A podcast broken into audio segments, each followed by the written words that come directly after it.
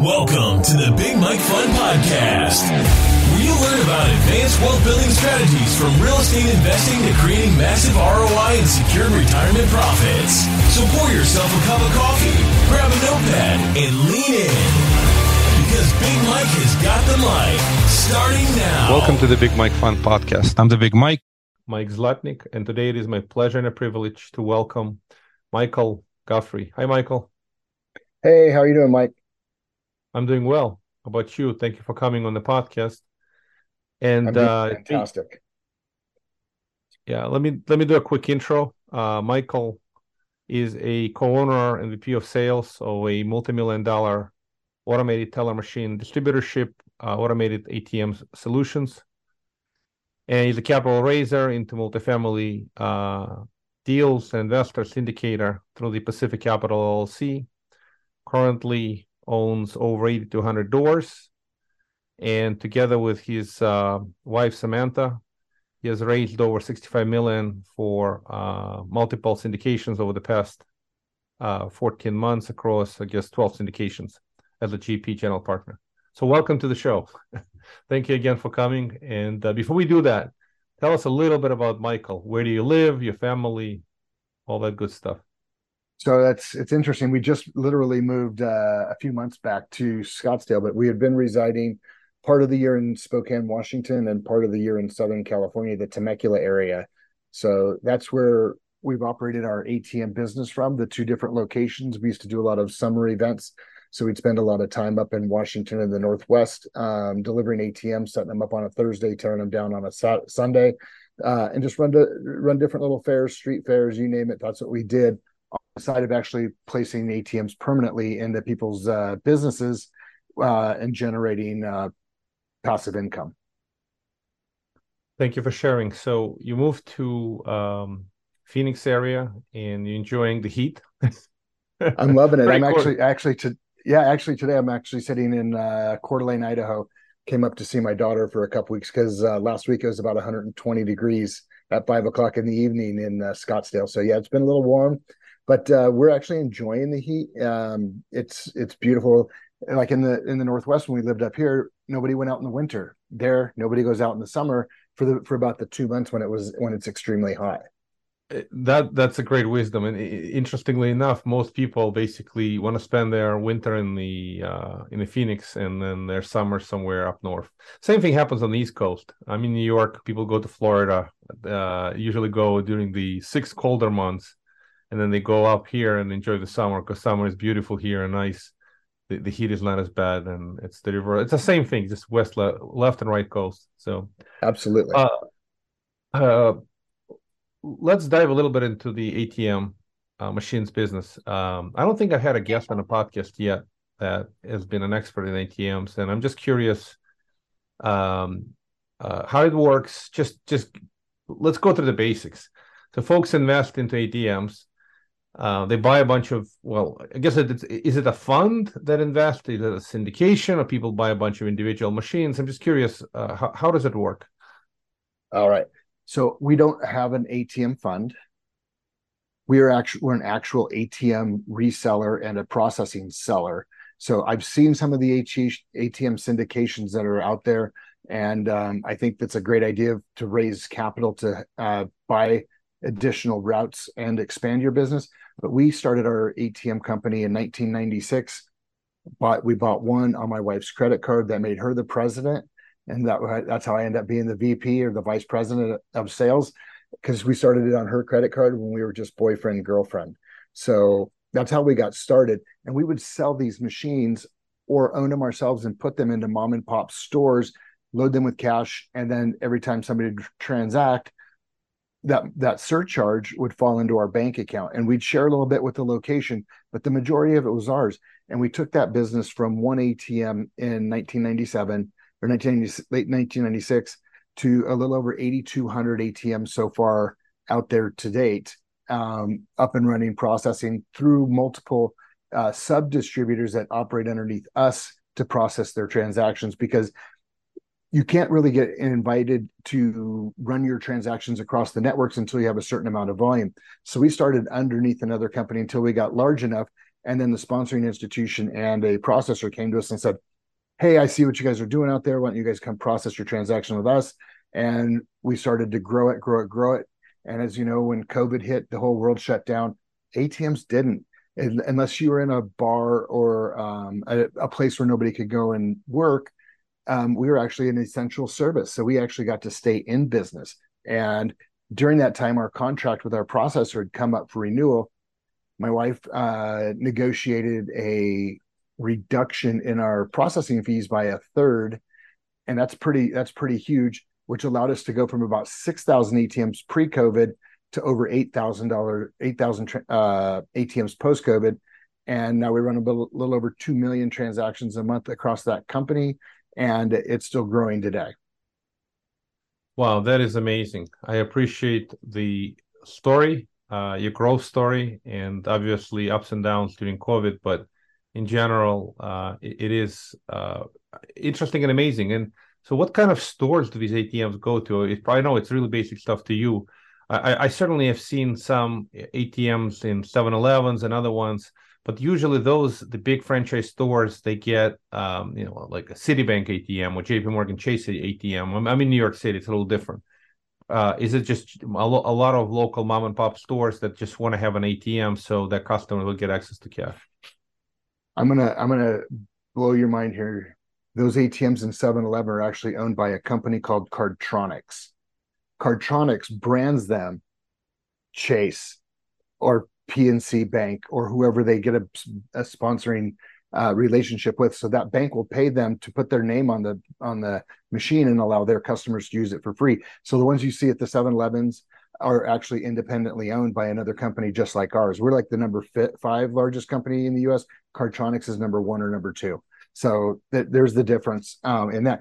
Bodegas, uh, if we want to go New York style, bodegas uh, places where people go to um, get cocktails, like regular bars, um, taverns, uh, delis, gas stations, liquor stores, you name it. You'll that's you'll find them almost everywhere. And if you walk down through Manhattan, you'll actually see them on the side of the street. They'll be all graffitied up because that's how that's what happens there. But I was literally in Manhattan about a month and a half ago, and they're everywhere uh, up and down uh, I don't even know. I can't remember the name of the street, but they're they're they're outside everywhere on the sidewalks because the merchant's space in those stores is so precious. They don't even want to give that two square feet up to put an ATM there, even though it generates a lot of revenue. But if it's outside and it can be open 24 hours a day, well, even when the business isn't open, they can that business can make money even when they're not open. So I guess the ATM owner pays the store owner some kind of rent, some some sort ATM. of commission, if you will based on the usage. Gotcha. Yeah, it makes a lot of sense. That's an amazing business. I was always wondering um, how the math worked from a, an investment perspective for folks to, uh, and again, you, you don't operate a fund, you don't operate a syndication, but I, I was sort of amazed that that investor would put in a hundred and they would get I, I don't know twenty thousand year one and twenty thousand year two. It feels like pretty good numbers but then the ATM depreciates over a few years, so you don't really get anything back on the back end. You still own these ATMs, but it's over time. How long does an ATM live typically? Is it what six years? What's the lifespan of an ATM until it basically depreciates to nothing? Uh, you can you can actually expense them because they're only a couple thousand dollars to buy one ATM. So about twenty two hundred dollars to buy one ATM, and we we typically expense them because they're so cheap. How long does one last? 10 to 15 years, 16 years. The technology for an ATM, uh, other than more encryption on your card or more encryption in the keypad, has been the same since 1967 when the first ATM was deployed by Barclays Bank. Interesting. So again, without diving into the upgrade path, I'm sure they need to get upgraded periodically, and the companies that that manage them provide the software upgrades. But the technology is pretty stable, uh, and then they have a 15 year lifespan. That that feels pretty long. In other words, it's it's pretty good useful life. I I, I didn't think in this technology world that um, an ATM would live 15 years. I thought you know five, six, maybe 10 years in extreme cases, but I guess some of them live you know substantially longer. And from a cost perspective, yeah, it's amazing. You're only two thousand dollars, and so on a two thousand dollars Just just just, just help me out. Uh, on a two thousand dollar investment, of course, it's the network, right? It's the fees, it's mm-hmm. the relationship. What kind of fees, gross fees, an ATM will generate owner uh, in a given year? So we'll we'll make it really simple. Let's just talk about one location doing 300 transactions a month at three dollars a transactions. That's nine hundred dollars in gross revenue coming in, and the machines are a couple grand. Even if you have to pay the location, say a dollar a transaction, so that you're netting out. Uh, you give you give away 300 bucks you're netting out $600 a month in net revenue you could actually make a lot of money uh, very quickly because the average the average ATM across the United States does 320 transactions per month. That's amazing. So you basically, if you generate 600 bucks a month profit on two thousand dollar investment, well, no, no, wonder it looks it looks attractive. Uh, at least um, to, to, the owner, and I don't know what they pay investors, but it it's a um, the, the, the returns to investors are not not even close to be this appealing, at least in a few deals that I that I've seen. But the owner of the operator or or the operator has phenomenal return on their on their cash. It's almost to the point where if the returns are so strong, why these funds raise capital uh, from investors, uh, and they they're giving investors, in my view, marginal returns. Again, I looked at a couple of them and I said, no, it's not very attractive. You only get 20, 24% a year, even if you get 30% a year, because ATM depreciates fairly quickly uh, is it worth it? But what you just explained, you get uh 30% return per month as an owner. As an owner, you get 600 bucks a month. Uh, not 600, not so it's 30% a month, not 30% a year. Whereas the other 11 Correct. months, they, they're benefiting somebody else. Correct, and that's why those funds exist. They're they're out there just raising money to come and try and buy companies like ours and and take up that real estate. And you're basically as a investor in that uh, real estate syndication, you're a hard money lend, basically a hard money lender to them with with depreci- a depreciation play in there for you to uh, write off against your taxes. So that's why they do it. Yeah, it's it's understood. They they they they use somebody else's money. They keep most of the profits, and then they make it sort of attractive to investors. You can write off the ATM bonus depreciate the whole thing in one year. In theory, it's it's attractive from that perspective. Absolutely.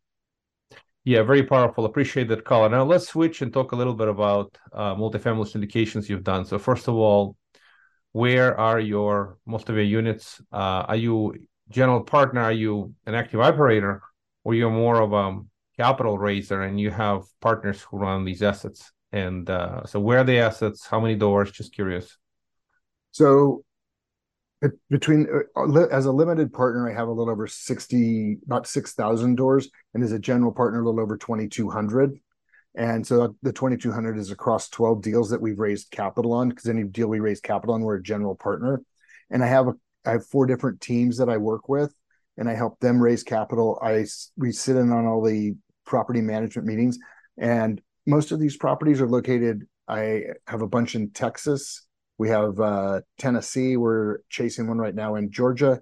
Um, so basically, this the the south, the mid middle middle U.S. in the south, uh, landlord and business friendly states for the most part. Uh, we do have one unit, uh, about 400 units in uh, Arizona that I'm a limited partner on. So for me, I one of my main criteria is the state the state can't be involved running your business so if if you go into certain states where the, the government says you you don't have to pay rent because uh, covid hits or some other national disaster um, they don't we st- the, the bank's not let off on our mortgage because the people don't have to pay the rent so yeah. i want to be one of my criteria is i want to be in a place where we're allowed to operate our business regardless of what the government wants to do on the outside yeah, makes sense. A lot of folks have talked about business-friendly states, and, in in politics aside, it, they usually red states a little bit more business-friendly, and it, it, there's certain uh, good amount of it in South, but uh, there are also some some of these uh, states, and we, we we've seen this as kind of a funny. Uh, we do a good amount of business in Indiana, and then you go across the border. If you're on in, in Illinois, it's no good. It's a very different kind of environment. So it's it's almost like, the, yes, there are certain business friendly uh, states and cities, and even within a city, uh, city itself versus suburbs, municipalities, there's a lot of those dynamics in selecting uh, the type of investment uh, uh, and, and making sure that you can actually operate the asset, not the government operating you. Understood and agreed. Right. So, how are the deals are doing? I'm just curious. Um, uh, you raised quite a bit of money uh, in the last um, 14 months, and the period of time was you know a lot of prosperity, a lot of great um, uh, returns over the last few years. But now things have been substantially slowing down. The environment changed quite a bit. Interest rates are up, uh, fast and furious. And uh, what are you seeing? Are you first of all? The first question is: most of these deals in multifamily. I don't know if you have a different experience. People have acquired them with bridge debt, especially if it's a value add project.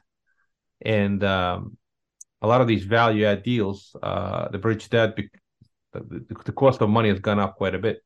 So I'm just curious, uh, what's been your experience? Uh, these projects operating well? Um, how how are you dealing with the much increased interest rate costs? So I would say out of our 12 deals that we did as general partners in raising the capital, uh, eight of them are on bridge debt. The rest of them are on the other four on fixed. And the bridge debt, um, we got all all all of our projects on bridge. We got a three year rate cap. So we our rates don't ex, our rates uh, our insurance on our rate does not expire till mid to late 2025 on most of these op- opportunities. So we're most of our deals are hovering right around a five five and a half percent interest rate uh, net interest rate after the rate cap is kicked in and made the payment but if without the rate caps uh, we'd definitely be um, a little in trouble um, we we have slowed down uh, i would say four out of our 12 are still um, distributing cash the other eight we are holding cash because we're anticipating possibly buying a new rate cap next year. And hopefully, if uh, things go well and the curves that uh, Pensford and Chatham have put out show we get into Q2 and into Q3, the rates start falling quite a bit. So that'll help uh, decrease the cost of a rate cap if we have to repurchase another one. Or we will come into the market next year fairly strong because we're still continuing to see a lot of rents go up. And so if rates start to come down, it might be a good opportunity to sell before you have to go out and purchase a rate cap uh, that you may not need. So we're evaluating all of our options, and all, and the, the main thing for us is to make sure we protect our investors' cash and return it, and hopefully return it with a lot of friends. So if you brought you gave me a hundred grand, I'm hoping to give you back 150 to two hundred thousand dollars when we go to sell these assets uh, in the next 12 to 18 months. So my my goal is to um, always protect the asset and protect the investor. And if we can, by protecting the asset, we take care of the tenant, and then by taking care of the tenants, uh, they pay their rents. We can take care of our investors, and if we take care of those two people, uh, one of these days we will get taken care of ourselves. And thank gosh, I'm not relying on that for cash flow, because the cash flow has dried up quite a bit, even across the. Because uh, I'm in, I'm in a total of 29 different deals. Um, to only 12 of them are as a general partner. And I'd say 40% are cash distributing out of those. The rest of them, uh, everybody's holding on to capital right now and uh, figuring out how to navigate what comes next. Yeah, I appreciate you sharing that. Uh, great wisdom, and and and um, it's good that, that you have enough exposure where you can kind of paint the picture uh, that good percentage of sponsors at minimum they stop distributions, and that's a that, that's a conservative move that certainly uh, reduces the risk, and it's a protection mechanism. Priority number one to have the deal survive, and priority number number two obviously succeed. So it makes a lot of sense, and the rate caps, all the stuff you mentioned makes makes perfect sense. Um, and yeah, the forward-looking curve.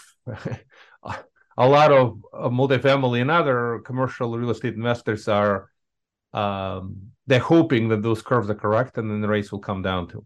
But the the economy and inflation is not exactly cooperating. In in uh, in order for for in, at least my, my, two cents, in order for rates to start coming down, we got to see something a little bit more that resembles a real recession. We're not seeing a recession, and and it's going to be hard to see a uh, rates coming down at least um, anytime soon if we don't see um, enough of the recession rate type of behavior. Some more unemployment, mm-hmm. some yeah. So it's all that common sense.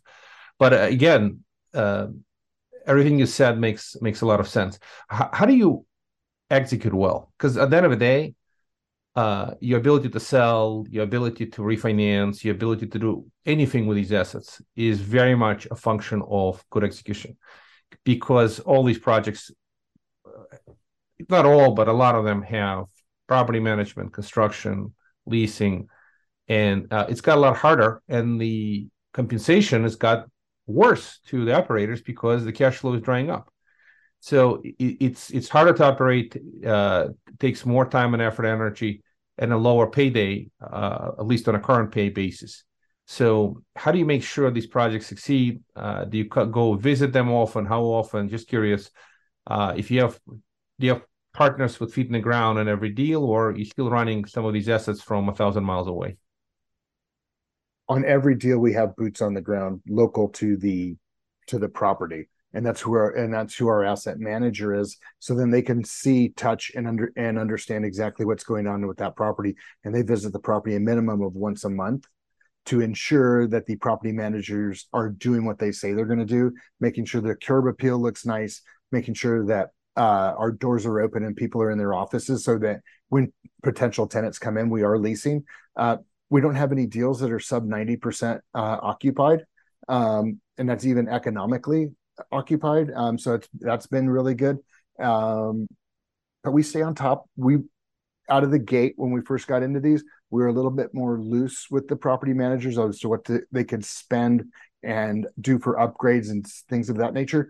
We've since pulled the reins back in and said if it's if it's over X number of dollars, you need pr- approval from us to to go out and spend that money because we're trying to make sure that we are staying on top of them and not allowing them to have like a free checkbook and go willy nilly. Because at the end of the day, if they start spending all the money we can't afford to make the mortgages and their payroll and, and things of that nature because we're spending it on upgrades or I don't know, just things that don't necessarily need to be done. If it if it's not for safety um, reasons, I want to make sure I want to make sure we're doing safety and uh, proper proper uh, place for a tenant to be able to live. It's got to be habitable. So unless unless it, it affects safety or habit, hab, it's hard to say that word, habitability. Um, we're trying to we're trying to hold off on spending way too much money as far as just regular beautification, if you will. Yeah, understood. It, the, the, health and safety, obviously, the, these are requirements, and then uh, nice to haves are certainly you have to be a little bit more careful nowadays. Just curious, what kind of assets are they? Class C, Class B? What you mentioned is sort of a little bit resembles to me a little bit more of a Class C type of assets, where you're, you're concerned less about uh, other things, but maybe that's some Class Bs. I'm just curious, what what kind of are these Cs, the Bs, uh, or a mix? We have we have three C's, uh, two A's, and seven B's. So it's a it's a good mix averaging around B. It's not that's not bad. So that's that's good to hear. And, and um, again, with local property managers and operators, uh, you have local partners on each of these assets because one of one of the big challenges we've seen uh, folks run an operation out of Phoenix, and they have, uh, and I have people on, the podcast, and they have properties, like you said, in South in Sunbelt, you know, Georgia, Florida, Texas, and um, they don't go there sufficiently often, or even if they try uh, try to go there, you still need to have hands-on operation, leasing, um, and they rely on third-party property managers. But the the reliance on third property third-party property managers at least what I've heard from many operators, including some of the projects we've invested into, it, it, it it's it's got a whole lot harder. And if you don't watch them carefully, uh, all the time, they underperform. Mm-hmm. And then the data talks to you, and, and they're not leasing well, or the the NOI is not where it needs to be, and like you said, they're overspending on something else. So if you don't have a very tight uh, operating uh, methodology, some of these folks take advantage of you. 100%. That's why it's great to have boots on the ground like most of our Texas stuff is in Dallas, Houston, and San Antonio, and we have boots on the ground in each one of those metros. And then Nashville, we have boots on the ground. So we're, and and my and it's great to have a partner that that's your asset manager that's local and just to make sure that we're taking we're actually putting eyes on the property a minimum once every 30 days yeah i i really like that that methodology it's it's well we've implemented in our own asset management because we invest a lot a lot of these assets and uh, normally you watch these assets quarterly um, if they're performing well but the, the moment they start underperforming or you see some signs, you got to go immediately into a monthly uh, mode. And if there are really some concerns, you got to go into more frequent uh, reviews. Mm-hmm. And it, it's more time and effort, more uh, energy and cost. But without it, it, most folks thought years ago, at least, I've seen you could run them so so the market took care of all the problems. But in this environment, the market is not taking care of the problems. So you have to be taking care of them. You have to be good steward of these assets. So, um, well, we're kind of running out of of all, all good things come to an end. Unfortunately, running out of time on this one. So, um, any final thoughts? Any good book to share? How would folks, you know, get a hold of you if they are interested to learn? And again, I don't know. You, you guess you're not taking any investor money into ATMs, but you're doing some syndication. So, how would folks reach out if they wanted to uh, learn more? certainly the a, a, book that I would suggest uh, by Oren Klaff is Flip the Script. That way, it sort of helps you when you're talking to your investors that are coming in that it's more their idea they should be wanting to put money with you, not you wanting them to come in. You're, it, it teaches you how to actually reverse engineer your your pitch so that the investor thinks it's they're they're trying to convince you it's a great idea for them to be in your investment and now, how to reach me? I'm going to give you my two things. I'm going to give you my cell phone and my email. And if you want to get it, you want to jump on a Zoom with me at any point in time to talk about real estate or ATMs, you can reach me or text me at 509 270 6701. That's 509 270 6701. Or my email is Michael, M I C H A E L, at pacificcapitalllc.com, just as it sounds. Michael at pacificcapitalllc.com. And I really appreciate you, Mike, having me on. And uh, one of these days, I'll be the big Mike Fund. Thank you for sharing. Appreciate your willingness and openness to chat with, with folks. And certainly uh, a lot of few things about the ATMs, almost uh, amazing and fascinating uh, asset class. And and uh, what what what's really uh, uh, appealing is that they they they're cash kings. I mean, they they cash flow like there is no like there is no tomorrow if, if they're well run. So appreciate that Absolutely. sharing. You bet. Thank you, thank you, Michael, once again, and uh, in, enjoy your hot summer. We're now in in the Pacific uh, Northwest. Enjoy, I guess, cooler summer. Absolutely. Thank you very much. Thank you for listening to the Big Mike Fund Podcast. To receive your copy of Mike's How to Choose a Smart Real Estate Fund book, head to BigMikeFund.com or visit Amazon and type Mike Zlotnick. Keep listening and keep investing Big Mike style. See you on the next episode.